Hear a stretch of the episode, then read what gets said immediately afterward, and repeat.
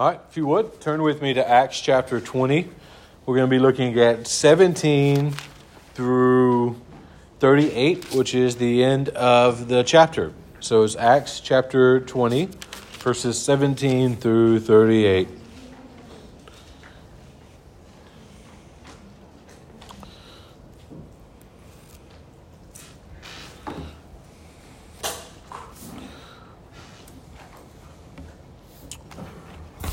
As we turn there, I just, this morning, kind of as an introduction to the sermon, which is a little different than I normally would do. Well, everything about this sermon is going to look different than I would normally do. Normally, I would look word for word as we walk through the text. We're not going to do that through the whole thing. And I'm not big on a lot of personal examples. But this morning, I do find the need to just kind of express this as we get into this text, and it's really just about us as a church and what brought us here and why we're here and all of those things. And though that Redeemer's mission would be to be a multi-demographic community of believers for the purpose of glorifying God by proclaiming the gospel, making disciples, resting in Christ, this morning I want to speak very briefly on how and why Sarah and I felt strongly about planting Redeemer here in Columbus. And then after that is when we called all of you guys and connected with you guys. And eventually you made it here too, right? And, you know, why this came out and why this came to be the case. And it really all started in 2013,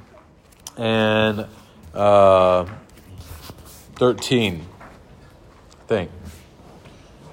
No, 2014. I'm sorry, 2014. I wrote down 13, but I don't know why. 2014. And it's when I accepted the call to be the pastor of a church in Vernon, Alabama, called Lighthouse Community Church. And it was planted 5 years before I arrived at that church. And I took this pastor position, assuming things would be different than they were, and quickly realized it was going to be more of a replant than actual just pastoring a church. And there's a lot of reasons for that, not really a time or a place to go into those things. But that's what the reality was for us. So we kind of went in, 2 years of ministry under my belt, which is none at all, and taking a church that needs to be replanted. And what God did for us in that period of time was really opened our hearts and minds to the idea of planting a church. But we thought that it would be our hometown /county, which is over in Pickens County in Gordo, Alabama. But that was not the case for us, as you see today. But we knew that even though we desired to plant one there, in 2019, we knew it wasn't time yet. We couldn't explain why or express why or put our fingers on it. We just didn't feel a peace from the Lord to plant there. And so I accepted the call to be the youth and college pastor at Spring Hill Baptist Church in Millport, Alabama, which is just about 20 minutes up the road. And in my time there, we figured we would stay about 2 years, 2 to 3 years, and then plant a church in Pickett's County. We were still on that thread of things. We still thought that that's what God desired for us to do in our lives. Because when we planted a church, we knew that this would be where we would invest our lives, that we would plant the church and we would desire to be here until we retired or died or God was made it clear that we were to do something different. But we went in the intention that we were going to be there forever. And, you know, in 2020, I think like many people's lives, everything changed. COVID hit, but not only did COVID hit, but our big three got home to us the day that COVID shut down the world, and which is in, 4 days when everything shut down. And when COVID shut down everything, our big three made it to us. And then God put in our path several guys and ladies, but specifically guys for me, that were college age, that either attended the W or were in the Air Force in pilot training. And after starting to meet with these guys and disciple them, really it's beginning to notice a gap for many people that arrived to Columbus, if it were for the college or for the W. And even since then, I see it in other areas of life. If it be language barriers or be whatever the case may be, that when they're not from here, it is difficult at times. Not that churches aren't actively pursuing those people, but it is a difficult thing to do. And so as we begin to see this whole, we started to pray and to seek the Lord with the idea of what is now Redeemer. Now, we would have not guessed it looked like it does now, or we would have not assumed that we would have went through what we've gone through, the things that we have and haven't. And I know we've said this many times, but I just want to state it again. And just to be clear, there's many reasons why we believe that God has called us to plant Redeemer Church in Columbus and why others have kind of bought into this mentality and been a part of Redeemer. And I think it's three primary aspects of this area that is so appealing. And the first is that it is multi-demographic. And in the Columbus and surrounding areas, it's not all of one. It's a lot of different financial breakups. There's a lot of different social, economical things. There's a lot of racial things. There's just a lot of diversity in this area, and that was appealing to us. The second one, though, is the fact that the Air Force is here and it's focused on training pilots and installing them worldwide. And then the third is that the W is here. And we feel that God's desire for Redeemers to focus upon reaching these transient communities while we're still reaching those who have decided to make Columbus their long-term or permanent home. And like I said, since we started this, we've also seen other areas where transient nature has come to play in the life of people around us. So they fall into that category as well. This morning's text, though, I believe is particularly helpful for us as a church. This is because as we seek to reach this transient community that makes up the Columbus area, there will often be very difficult goodbyes. And as we look at this text, I believe that we'll see a clear charge and challenge to both of those who are departing and those staying behind. And so that gets us to Acts chapter 20, 17 through 38. So I tell you all of that to say that I believe that this morning's text, and I'm trying and fighting against the mentality of looking application first, not actually what's going on in the text first, but I do think that this is relevant to us as a church. And so let's read it together, and then we're going to preach through it. It says now, starting in verse 17. Now from Miletus, he sent to Ephesus and called the elders of the church to come to him. And when they came to him, he said to them, "You yourselves know how I lived among you the whole time from the first day that I set foot in Asia, serving the Lord with all humility and with tears and with trials that happened to me through the plots of the Jews. How did I not shrink from declaring to you anything that was profitable and teachable, you in public and from house to house, testifying both to Jews and to Greeks of repentance towards God and faith in our Lord Jesus Christ? And now, behold, I am going to Jerusalem, constrained by the Spirit, not knowing what will happen to me there, except that the Holy Spirit testifies to me in every city that imprisonment and afflictions await me. But I do not account my own life as value, nor as precious to myself, if only I may finish my course and the ministry that I have received from the Lord Jesus to testify to the gospel of the grace of God. And now, behold, I know that none of you among whom I have gone about proclaiming the kingdom will see my face again. Therefore, I testify to you this day that I am innocent of the blood of all. For I did not shrink from the declaring to you the whole counsel of God. Pay careful attention to yourselves and to all the flock, in which the Holy Spirit has made you overseers, to the care of the church, which is obtained with his own blood. I know that after my departure, fierce wolves will come in among you, not sparing the flock. And from among your own selves will arise men speaking twisted things to draw away the disciples after them. Therefore, be alert, remembering that for 3 years I did not cease night or day to admonish everyone with the tears. And now I commend you to God and to the word of his grace, which is able to build you up and to give you the inheritance among all of those who are sanctified. I coveted no one's silver or gold or apparel. You yourself know that these hands ministered by my necessities and to those who were with me. In all things I have shown you that by working hard in this way we must help the weak and remember the words of the Lord, how he himself said, "It is more blessed to give than to receive." And when he had said these things, he knelt down and prayed with them. There was much weeping on the part of all.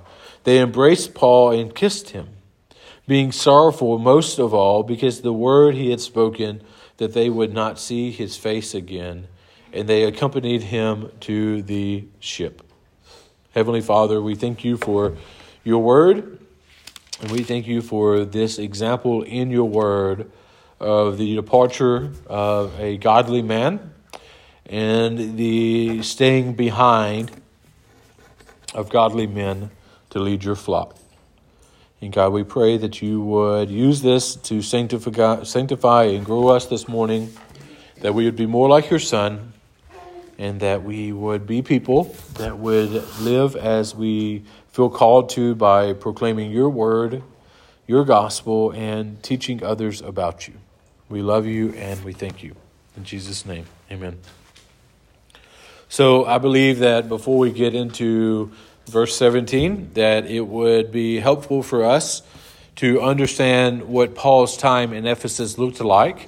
So we're going to take a minute or two to look at that, and then also just look at why this point of ministry was significant to and for Paul.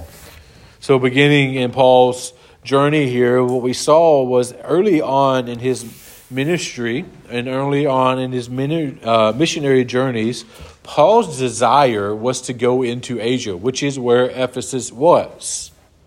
But God did not permit him to do so, to the point that God provided an angel, a dream for him to say, "Don't go into Asia yet. It is not yet time." And at the end of his second missionary journey, we see that God opens this opportunity for him to visit Ephesus very briefly as he was traveling back to Antioch. And in this moment, they expressed this desire for him to stay and to teach, and he expressed his desire to return, but only if the Lord would permit for him to do so. But needless to say, we see that the Lord did allow him to go back, and he did as soon as he left Antioch and traveled back to Ephesus. So not too long after he said, "If God would permit, I will come back," he came back. And in this time there, he initially met a group of men that knew of Jesus, but seemingly did not know Jesus, which is when we see the sign of the Holy Spirit falling upon those in Ephesus. Then the text would tell us that for 3 months, Paul was able to teach and reason with those in the synagogue. So the Jewish background, he was able to do so like he desired to in every other city, but he did there longer than anywhere else. For 3 months, he reasoned with them in the synagogue. But eventually, just like everywhere else he traveled, they became stubborn and speaking ill of the people of Jesus. So Paul took the disciples that were there with him, those who had come to know Jesus in his time and his ministry within this 3 month period, and they met privately in homes. But he also reasoned with outsiders in the hall of Tenerius for 2 years, proclaiming the word to those that traveled to and away Ephesus, to the point that the gospel had traveled to other regions in Asia.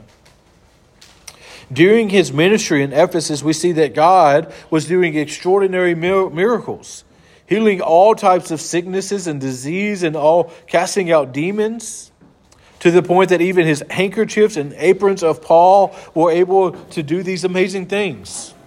This led to many to be bold, but not necessarily in the positive way, because we see that there were 7 sons of Siva, the high priest, that they thought they could cast out demons like Paul did, and let's just say it did not go well for them.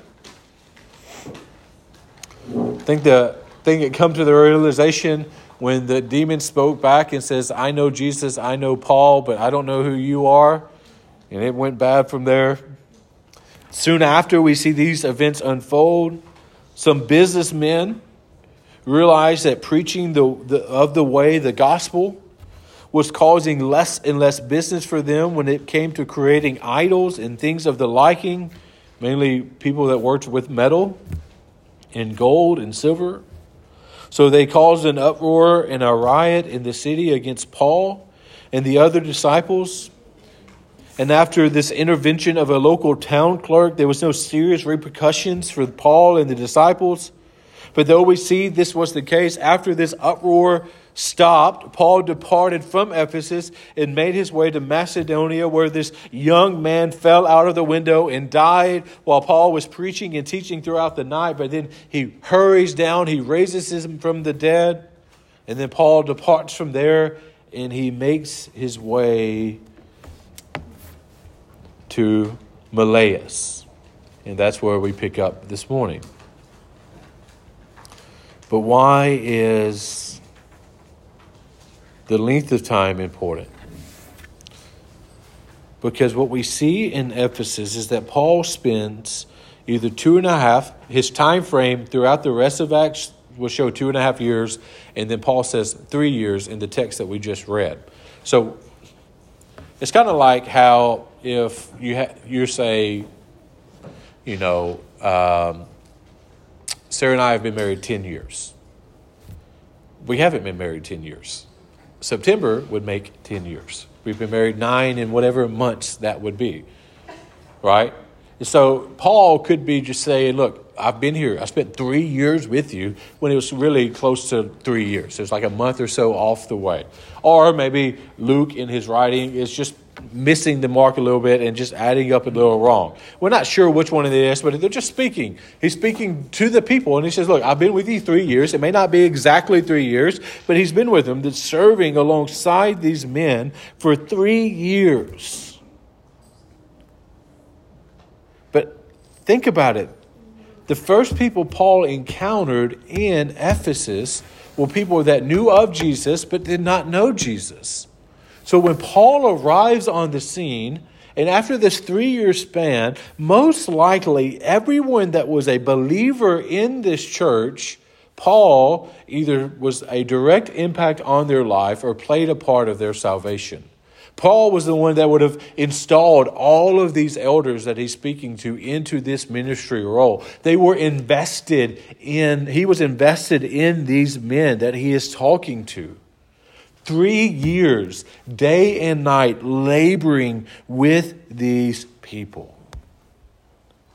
This was different than any other place he had been because of the sure time frame of it being 3 years, and everywhere else was a month to 6 months at most. Paul was invested in these people. Outside of the church of Philippi, I would say the church of Ephesus had his heart. So, what we see in this text is this, that Paul arrives in Miletus. He calls for the elders of the church to come to him. And though we don't know why he departed, just to call them to him in a different location. Like, so why did he leave Ephesus before talking to them? And why did he have to go through Macedonia to make it to Miletus and then call them? Well, we don't know why he did that, other than it's arguably because of the riots and the hardships that had occurred in Ephesus. But he arrives there. He calls them to him. They arrive. And he essentially splits up his speech in 2 parts. With this transition in the middle of it, he begins by looking backwards at his time there, and then he looks forward for what their time will be like with him not there, And then in 22 through 25, we see that he speaks of the fact that they will never see his face again. Now, this speech is often misunderstood as a last will and testament, essentially that Paul knew he was going to go and die, and so this was his last words to them. But it should not be read this way, because Paul did not assume that he would go to Jerusalem and die for his faith, but rather that he would go to Jerusalem and then to Rome, and his end of his life and ministry would be there in Rome. But we also know that the book that is commonly known as the letter to Ephesus was written by Paul after this speech. This was not his last words to them, but the last time in which he saw them. And looking backwards, though, we see that Paul is primarily focusing upon the manner in which he personally interacted and ministered to them while he was with them, and how this should be an example for them going forward. It's very similar to that of a parent teaching a child for 18, 19 years for them to go out into the world to then live life. That yes, he may write to them, talk to them, communicate with them, but they were on their own then. They had to figure it out. And the way in which he was trying to push them forward by saying, look, remember. This is what it was, and this is what it was like. This is what you're going to have to be like. And while looking at what was to come, Paul speaks of the reality that was going to be facing them, and that there would be wolves that would arise inside and outside of the church that would try to preach a gospel that was contrary to the one that he labored over with them for 3 years. And remembering the past and looking for their future, I believe that there are some key takeaway for us today. So that instead of walking word for word through this, I want to highlight those things. And so we see that this is the departing words of a godly man. But let's see, the first part of that is that we see Paul's current reality in our regular one. Verses 22 through 23. We'll look a little more like verse by verse. But let's get some background of what was at the heart of the matter here. 22 through 23 says, "And now, behold, I am going to Jerusalem, constrained by the Spirit, not knowing what will happen to me there, except that the Holy Spirit testifies to me in every city that imprisonment and afflictions await me." So Paul is saying, look, I don't know what's going to happen when I get to Jerusalem, but what I do know is going to happen eventually is that I will be arrested for my faith. That every city I go to, the Spirit, it just teaches me that this is what's awaiting me. I would argue here, and a lot of people do this, and I would do this about other things, but I would argue here that maybe this was the actual thorn in Paul's flesh, that everywhere he went, there was going to be an imprisonment for him. But this is not new knowledge to us because we've preached through Acts, right? Acts chapter 11, 27 through 30. It says, "Now these are the days that the prophets came down." Oh, I'm sorry. Let me explain. This is why Paul is going to Jerusalem. Now, if you remember right, Acts chapter 11 and Acts 12 was this transition between Peter and Paul. But there was this little section of Scripture, 27 through 30, that was there, but arguably not supposed to be there because the famine had not yet happened. But it was a way of Luke's writing to introduce Paul to the scene again after he had been converted to Christianity by the vision of Christ on the way to Damascus. And in this, we see in 27 through 30 of chapter 11, he says, "Now in these days, the prophets came down from Jerusalem to Antioch, and one of them named Agabus stood and foretold that by the Spirit that there would be a great famine all over the world. And this took place in the days of Claudius. So the disciples determined everyone according to his ability to send relief to the brothers living in Judea, and they did so, sending it to the elders by the hand of Barnabas and Saul." So most likely Paul would have been, this is what he would have been doing. He would have been taking aids from Antioch to Jerusalem to provide for this day of famine that was to occur. But in 19 verse 21, we also see It says, now after these events, Paul resolved in the Spirit to pass through Macedonia to Achaia, to go to Jerusalem, saying, after I have been there, I must also see Rome. Paul knew that his time would not end in Jerusalem, but he would make it to Rome. Then in Acts 20, verse 16, just one verse before this, for Paul had decided to sail past Ephesus, so he might not have to spend time in Asia, for he was hastening to be at Jerusalem, if possible, on the day of Pentecost. Paul was traveling to Jerusalem, but with the understanding that he would end up in Rome before it was all said and done. The reason why this is important is because we're going to get to his departing words, the sadness of, I will never see you again. But let's try to get in the mindset of where Paul was. But we also see that he talks about how that he would be imprisoned, that the Spirit would speak to him everywhere he goes, that he would be imprisoned for his ministry, his gospel. So we know that though Paul was uncertain, he knew that imprisonment and affliction was awaiting him. But why? Why was he so certain of this? He says because the Spirit told him every city he went. But we see in the book of Acts, we see this reality playing out. Acts chapter 9, verse 16.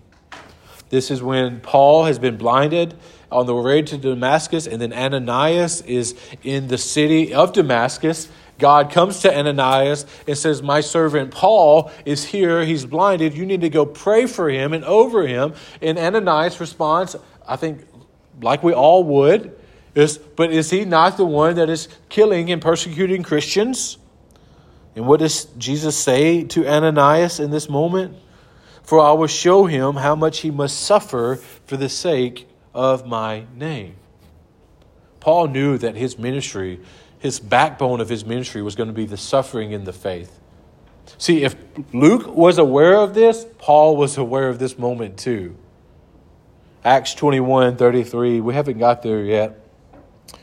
But it says, then the tribunal came and arrested him and ordered him to be bound with 2 chains. He inquired who he was and what he has done. Paul certainly makes it to Jerusalem and is arrested there as he felt like he would be. But we know by the rest of the book of Acts, he does not stay in Jerusalem, but rather pulls the Roman citizen card and makes his way to Rome. But in verse 24, I think there's a small application before we get into the deepness of application of this text. Paul says, but I do not account my life of any value, nor as precious to myself, if only I may finish my course, the ministry that I have received from the Lord Jesus, to testify to the gospel of the grace of God. Paul says in 2 Timothy chapter 4, verse 7, something very similar at the very end of his life, in the last letter that he most likely wrote that we have a record of. I have fought the good fight, I have finished the race, and I have kept the faith. Paul says, look, as long as I would finish my ministry well, and then in 2 Timothy, we see he does exactly that. But I think arguably, we would find ourselves in a very similar place of Paul in Acts chapter 20 here, that unless God does something different than we would desire and we live a shorter life than we expect, we're still at the middle of the ministry in which he is calling us to. That we should continue and finish the race in which he has set before us. And the thing is, and I would argue this in all of life, is that the people that look back and say that they finished something well are the ones that desire to do it from the beginning. That they set their mind and they set themselves apart to do this. That if we want to be old men and old women one day, that says that we finished the race, that we fought the good fight, and we have done this, and we have kept the faith, then we have to set in our hearts now to do so.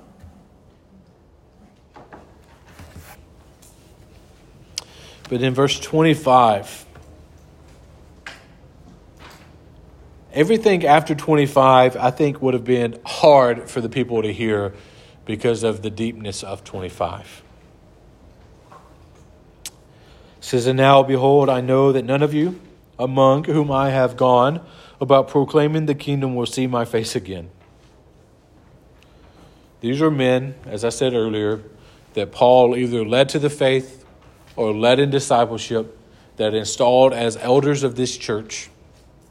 Paul interacted with these men day in and day out. You also see that Paul says that with these hands I have provided for myself and those who labor with me. Paul also financially provided for those who did ministry with him by working on their behalf physically, most likely building tents or some form of leather work. Paul knew these people well. They knew him well. Most likely he slept on one of their couches, whatever that may look like, right? Paul knew these men well, so this was no easy departure. What we see in this next thing, though, is the second point I want to point out is the example of a godly man. And just kind of preface it, I personally just don't believe that we should look at the Bible and primarily look at every biblical character and say that we should be like them or we should not be like them. I don't think that's how we should read Scripture. I think we should read Scripture descriptively and prescriptively. And I do think that in this moment, we do see a good example of some characteristics in which we should live by. And I don't think it's out of order to do so either, because in 1 Corinthians chapter 11, verse 1, anybody know what that says? It's very short. I figured somebody might. Be imitators of me as I am of Christ. You knew it? Be imitators of me as I am of Christ. Paul calls those that are following him to imitate him as he imitates Christ. Now, I don't think we could be as bold to say that in every area of our life. And I don't think Paul would have meant that in every area of his life either. Because Paul was one that was well aware of his sin and his fallen nature. But Paul is speaking these words to them, and I think we could look at his speech here and we can do the same. That we can imitate Paul as he imitated Christ, because all of these things I'm going to mention are things in which Christ did as well. So, you're going to see a list of them.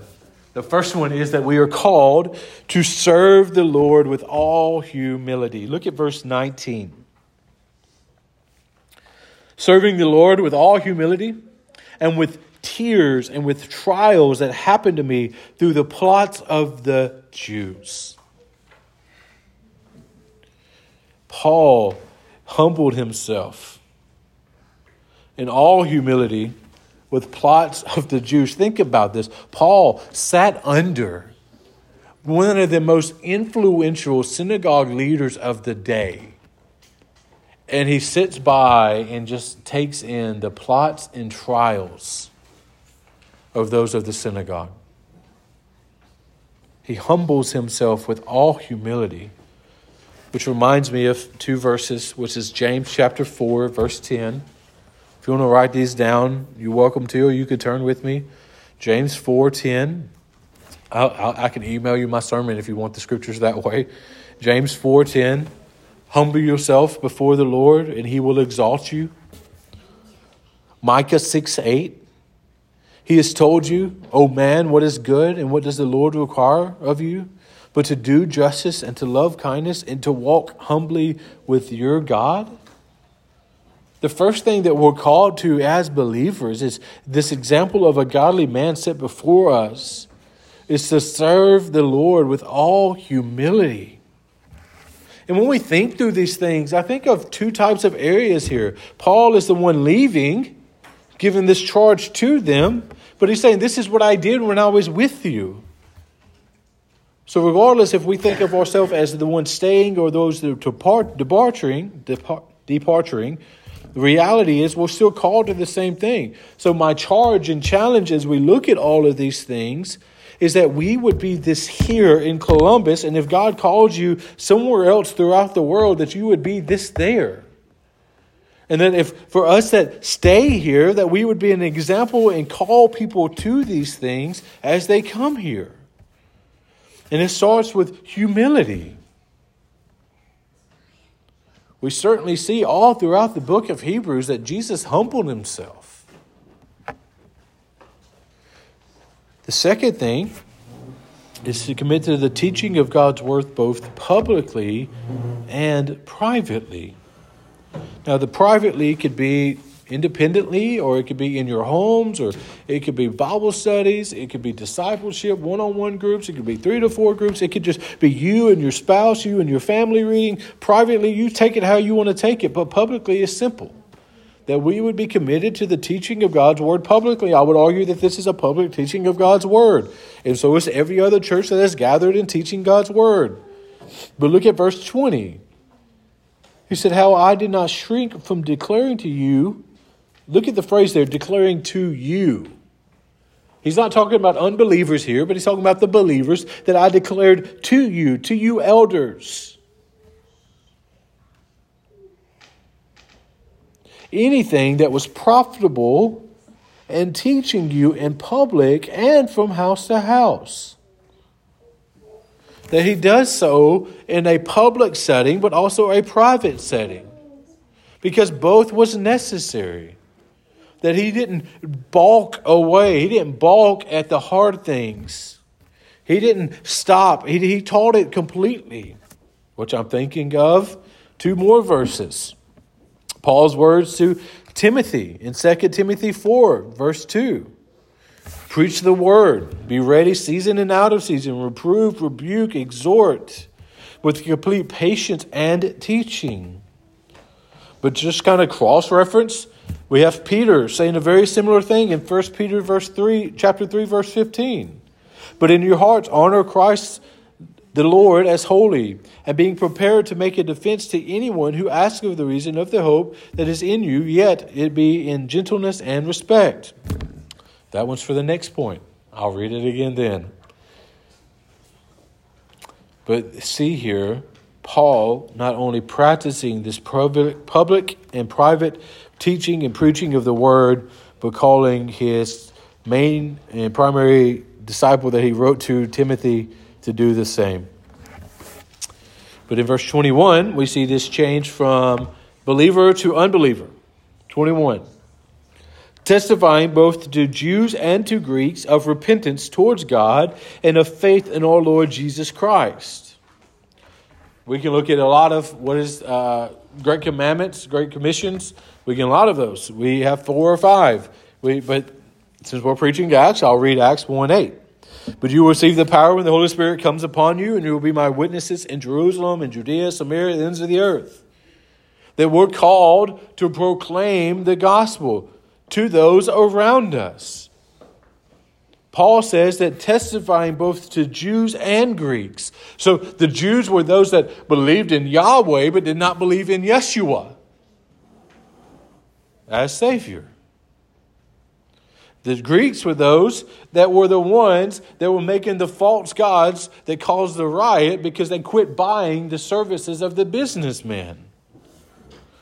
Paul was able to preach and teach the gospel to both sides.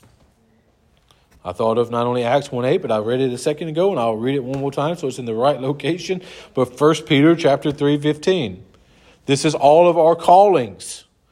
But in your heart, honor Christ as Lord as holy, always being prepared to make a defense to anyone who asks you for a reason for the hope that is in you, yet do it with gentleness and respect. That we should be prepared to give a reason for the hope that we have found in Christ Jesus. And if that is not the gospel, then we are not hoping in the right thing. But then in verse 27, committing to leading those who God provides in discipleship. And you may not call this discipleship, but I certainly would. For I did not shrink away. I did not shrink from declaring to you the whole counsel of God. 2 Timothy chapter 2, verses 1 and 2. You then, my child, be strengthened by the grace that is in Christ Jesus. And what you have heard from me in the presence of many witnesses, entrust to faithful men who will be able to teach others also. Or Romans 10:14 through 17. How then will they call on him who they have not believed? And how are they to believe in him who they have not heard? And how are they to hear without someone preaching? And how are they to preach unless they are sent? As is written, it's beautiful the feet of those who preach the good news, but they have not yet obeyed the gospel. For Isaiah says, the Lord who has believed what he has also heard from us. So faith comes from hearing, and hearing through the word of Christ. We have to lead those that God provides in discipleship and teach them the whole counsel of God's word. We're going to read it at the end. And I can quote it, but I'm going to read it just so that I make sure I don't mess up the phrase here on the fly. Matthew 28:18 through 20. Go therefore make disciples of all nations. We certainly see the call to making disciples, but a disciple is simply a follower of Jesus. So it says, baptizing them in the name of the Father, the Son, and the Holy Spirit. But listen, teaching them to observe all that I have commanded you. We are called to teach the whole counsel of God's word as we lead those who need to follow Jesus closer. It doesn't matter if they arrive here or you meet them somewhere else, if they're unbelievers and they come to know Jesus, or if they're on spiritual milk and they need to be on steak.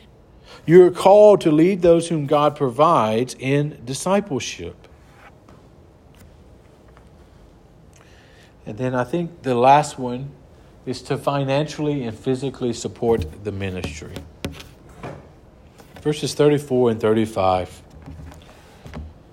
Now, let's be clear. Paul received funding from churches. The primary church that funded Paul was Antioch. And the second church we see that funded Paul primarily was at Philippi. So we're not going to ignore the fact that we're not going to ally Paul didn't receive funding from churches and income from churches, because he certainly did. But listen to what he says here. Verse 34 and 35. You yourself know that these hands... Listen, I just want you to pause and imagine him speaking to these people. He probably raised his hands, pointed to them. He says, these hands, right? These hands have ministered my necessities. So he's saying, look, I've taken care of my needs from my hands. I've done what I needed to do so. And to those who were with me. In all things, I have shown you that by working hard in this way, we must help the weak and remember the words of the Lord, how he himself, it is more blessed to give than to receive. I don't think this is a proof text on ministers not receiving ministerial funds to provide for their families and things of the such as an income. But I think what he's getting at here is that there is an area of life that when it's necessary that we get our hands dirty and we provide for the ministry. Now, Paul was the example of this. And as we've discussed this, if he met in the hall of tea, I can't really say it well right now without reading it. If he's teaching in the hall of tea for 2.5 years, day in and day out, the financial charge that would have been. Paul worked hard. The other people worked hard. And he calls them to look at this example to see it as a way in which they were able to provide for those in need.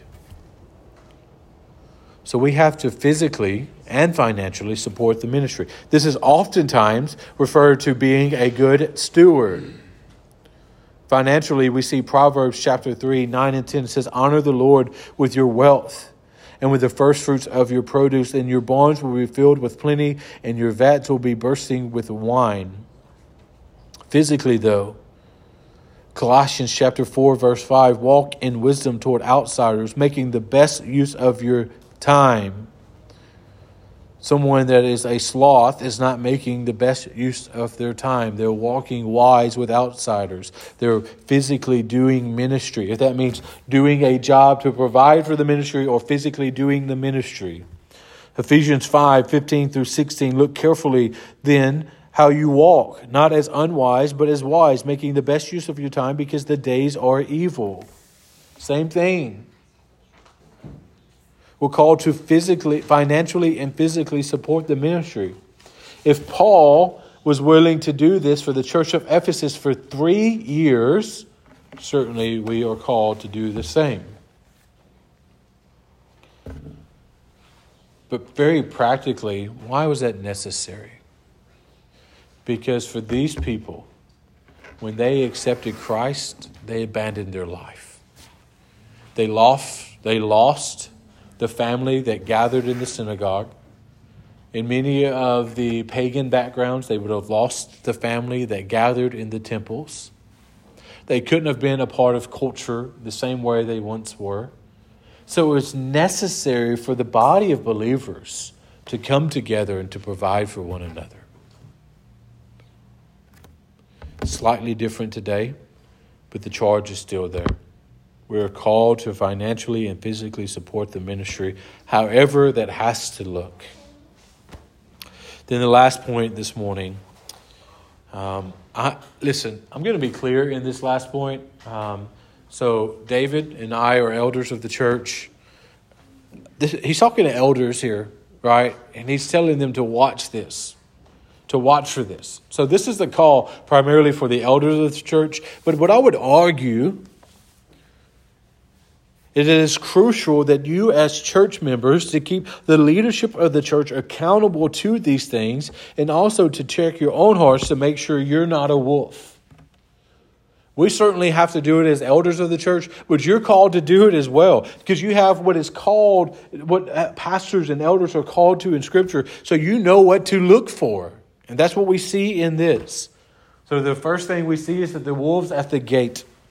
Now, I could not preach this without making that reference, but I also could not preach this without reading John chapter 10. And listen, this is lengthy, and I apologize, but I'm going to read 21 verses in John chapter 10. So if you want to turn with me, it'd be a really good thing to do to follow on, because this is a fantastic discourse that Jesus is teaching. And as I read this, I may pause and say something and then keep reading. And so that's how it'll probably look. Truly, truly, I say to you that he who does not enter the sheepfold by the door, but climbs in it another way, that man is a thief and a robber. But he who enters by the door is the shepherd and the sheep. To him, the gatekeeper opens, and the sheep hear his voice, and he calls his own sheep by name, leads them out. And when he has brought them out, all of his own, he goes before them, and the sheep follow him. They know his voice. A stranger they will not follow, but they will flee from him, for they do not know how the voice of the strangers. This figure of speech Jesus used with them, but they did not understand what he was saying to them. I'm going to pause there. So Jesus is saying, look, there's one that's going to get, they're going to get the sheep, but they're going to climb over the fence to get the sheep. And he is not the shepherd. He says, I am the shepherd. I stand at the gate. I call my sheep and they come to me. Verse 7. So Jesus said to them, truly, truly, I say to you, I am the door of the sheep. All who come to me are thieves. Come before me are thieves and robbers, but the sheep did not listen to them. I am the door. If anyone enters by me, he will be saved, and he will go in and find a pasture. The thief comes to steal, kill, and destroy, and I came that they may have life and have it abundantly. I am the good shepherd. The good shepherd lays down his life for his sheep. He who is hired hand is not a shepherd, but does not own the sheep. Sees the wolf coming and leaves the sheep and flees. The wolf snatches them and scatters them. He flees because he is a hired hand and cares nothing for the sheep. I am a good shepherd. I know my own and my own know me, just as the Father knows me and I know the Father. And I lay down my life for the sheep, and I have other sheep that are not of this fold. But I must bring them also that they may listen to my voice. So there will be one flock and one shepherd. For this reason, the Father loves me, because I lay down my life that I may take it up again. No one takes it from me, but I lay it down on my accord, and I have authority to lay it down, and I have authority to take it up again. This charge I have received from my Father. There was again a division among the Jews because of the words Many of them said, he has a demon, and the other says he's insane. Why listen to him? And others said, these are not the words of one who is oppressed by a demon. Can a demon open the eyes of the blind? Why do I read all 21 verses here? It's because when Jesus is resurrected from the dead, he finds himself on a beach with a man named Peter, and he gives Peter a charge. Feed my sheep, feed my sheep, feed my sheep. Then we see this call of the disciples to go, therefore, and it's really this progression of the ministry of being a pastor. Now, not the same, but similar, okay? Why do I read this? Is because Jesus himself warns that there will be some that jump over the fence, that take the sheep, but there's one shepherd. And the one that jumps over the fence is the one that is going to take and eat and devour of the sheep. But he is going to call them. Now, he's talking about salvation here. We're talking about something slightly different, but it's a similar analogy. And then why is this important? It's because in verse 29, let me get back to where I was. In verse 29,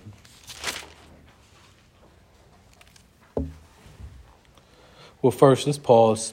Verse 28. Pay careful attention to yourselves and to all the flock in which the Holy Spirit has made you overseers, and care for the church, was obtained with his own blood. I know that after my departure, fierce wolves will come in among you, not sparing the flock. Paul is looking at these elders and says, look, there's wolves at the gate. They're going to come in, and they're going to try to devour. And you have to be ready for this. You have to defend this. You can't let this sit by and happen. He says, I've been here for 3 years. I've prevented it. Now it is your time, elder, to prevent the thief to come and to steal and destroy.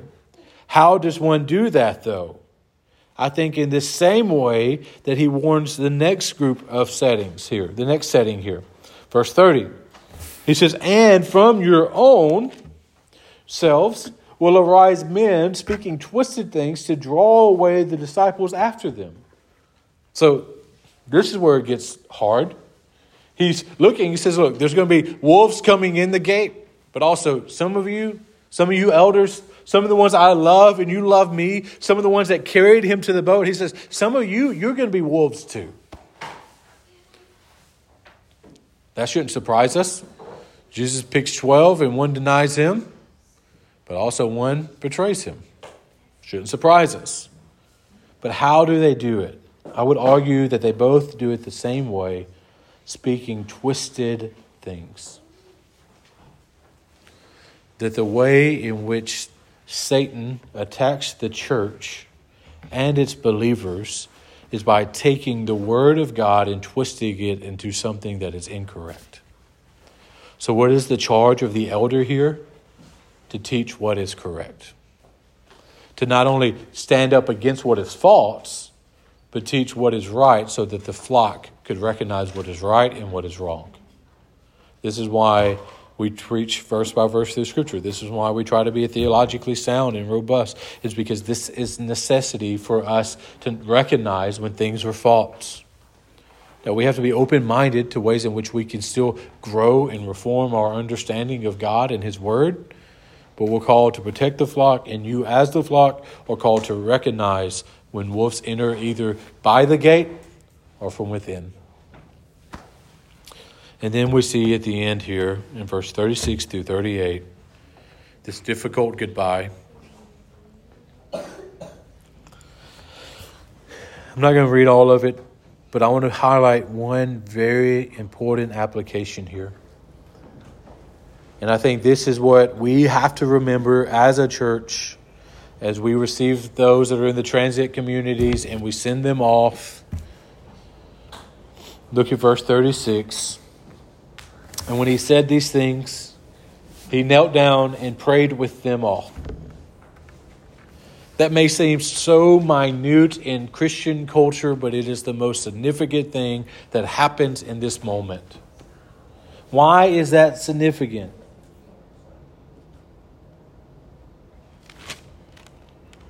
Why is this so important? Because look with me in verse 32. And now I commend you to God and the word of his grace, which is able to build you up and give you the inheritance among all of those who are sanctified. Paul was saying, I was never enough and I'm not enough now, but I'm giving you to the one that is enough. And it is only interacted with and accomplished by praying for the God of the harvest to do this, the God that would lead and guide and direct you to do this.